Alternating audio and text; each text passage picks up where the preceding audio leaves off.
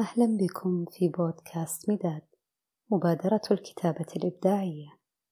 الكتابة عالم موازي هنا نسمعكم صوت الكلمة.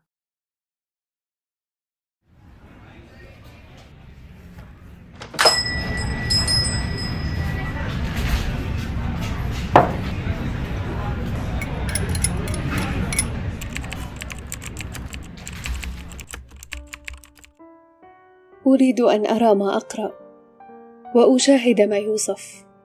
أريد أن أعيشه واقعا لا خيالا. كان يردد هذه المقولة كلما قرأ أكثر. تمنى أن يعود به الزمن ويكون كائنا غير مرئي ليشاهد أحداث ما يقرأ. تمنى ولكنه أمر محال.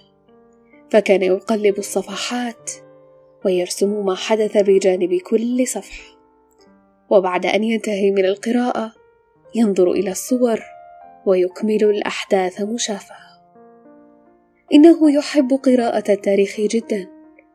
تلهمه قصص الملوك والقادة. تغره حياة القدماء وعزهم. تعجبه صفات الفخر والكرم والشجاعة.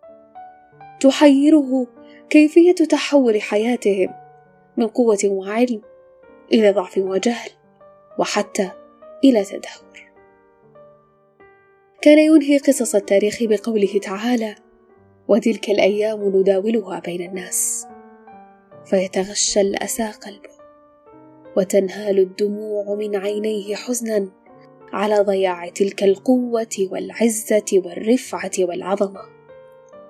بدأ يتساءل كثيرا كيف صنعوا مجدا شريفا؟ وكيف أقاموا تلك الحضارات العريقة؟ وكيف تحولت مشاعر الغيرة على الإسلام بشجاعة محاربة أعدائه والحفاظ على الأوطان؟ كيف فتحوا أبواب البلدان وخاضوا المعارك وكسبوا الرهان؟ من أين جاءت تلك الشهامة؟ إنهم رجال صنعوا تاريخا لا يبلى.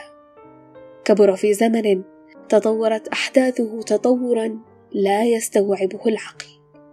فمن خلال آلة غريبة عليه شاهد ما يقرأ. فرأى حضارة الفراعنة والرومان وذهل بقصر الحمراء وجامع قرطبة وتنقل حول سرايا السلاطين في القسطنطينية. وشغل عقله بمشاهد الحروب والفتوحات. تألم برؤية تشويه الحضارة الإسلامية في فلسطين.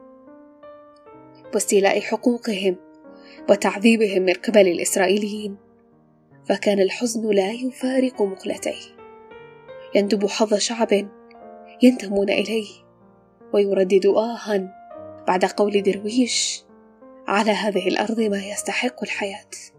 على هذه الأرض سيدة الأرض أم البدايات أم النهايات. إنها دمعة البلدان وحزن لا يضاهيه نوع من الأحزان. قال عنها الشاعر أنا درب البطولات أنا باب الحضارات.